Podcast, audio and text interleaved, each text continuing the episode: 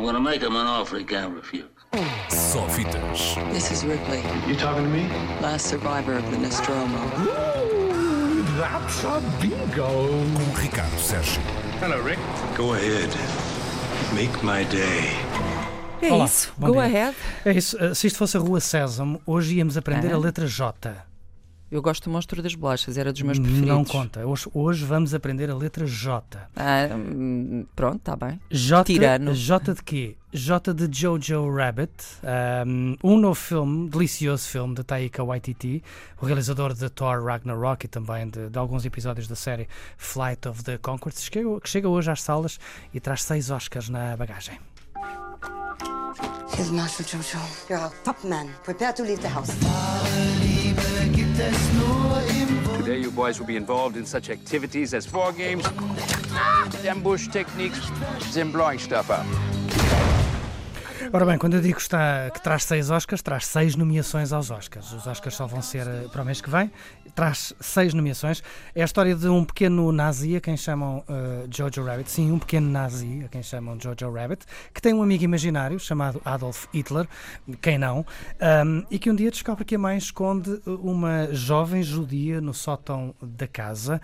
É uma comédia, como disse, deliciosa. Tem sido recebido pela crítica ahm, com algum pessimismo, acusações até de branqueamento da história um, daquilo que se passou Aligeirar- na Segunda Guerra, aligeirar de a- aligeirar a Uhum. realidade.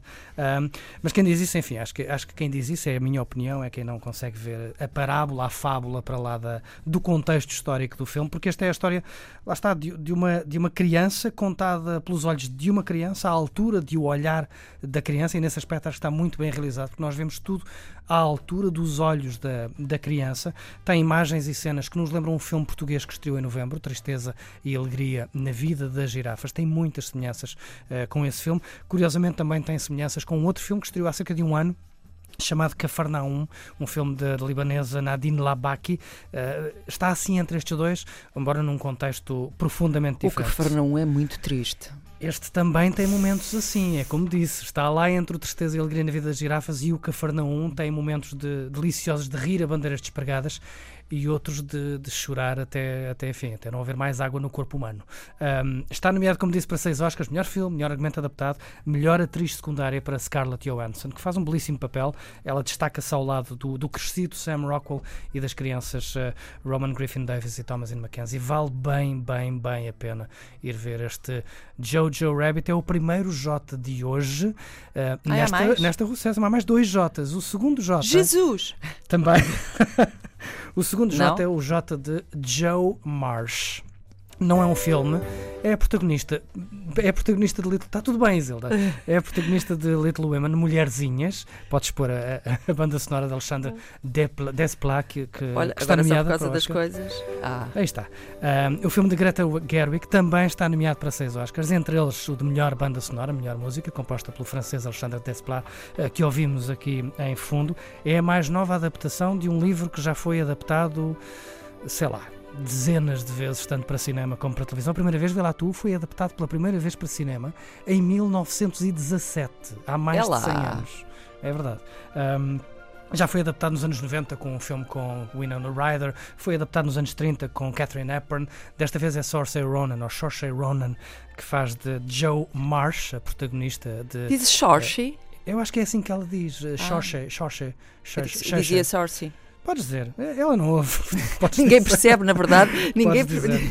É uma versão esta mais atual, mais modernizada, muito deste tempo, destes dias, com uma mensagem que acaba por ser muito forte, apesar de parecer um filme de época, é uma mensagem muito forte para as, as mulherzinhas de hoje, ahm, mulheres que convivem com o Me Too, com a falta de representatividade nos Oscars e noutras cerimónias.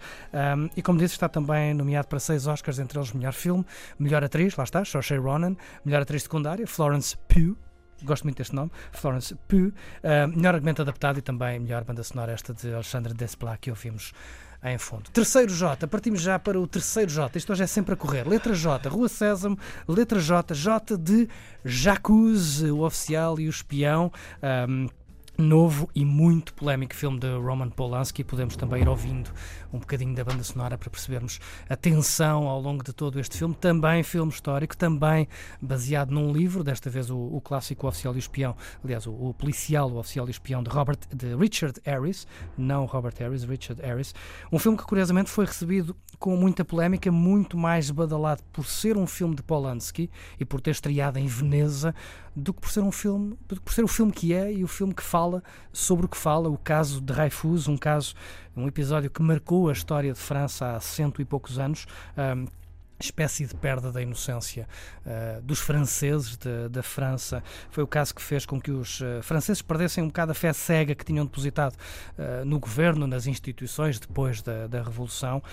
Um, enfim, naqueles em quem depositavam o poder e depositavam uh, uh, o governo da nação, e fez uh, perceber os franceses que as pessoas têm que estar vigilantes e ter um olho muito atento sobre os governantes. No fundo, é, é, é, foi o caso que fez com que os franceses fossem aquilo que nós vemos hoje na televisão, quando vemos as constantes manifestações e greves que acontecem em França.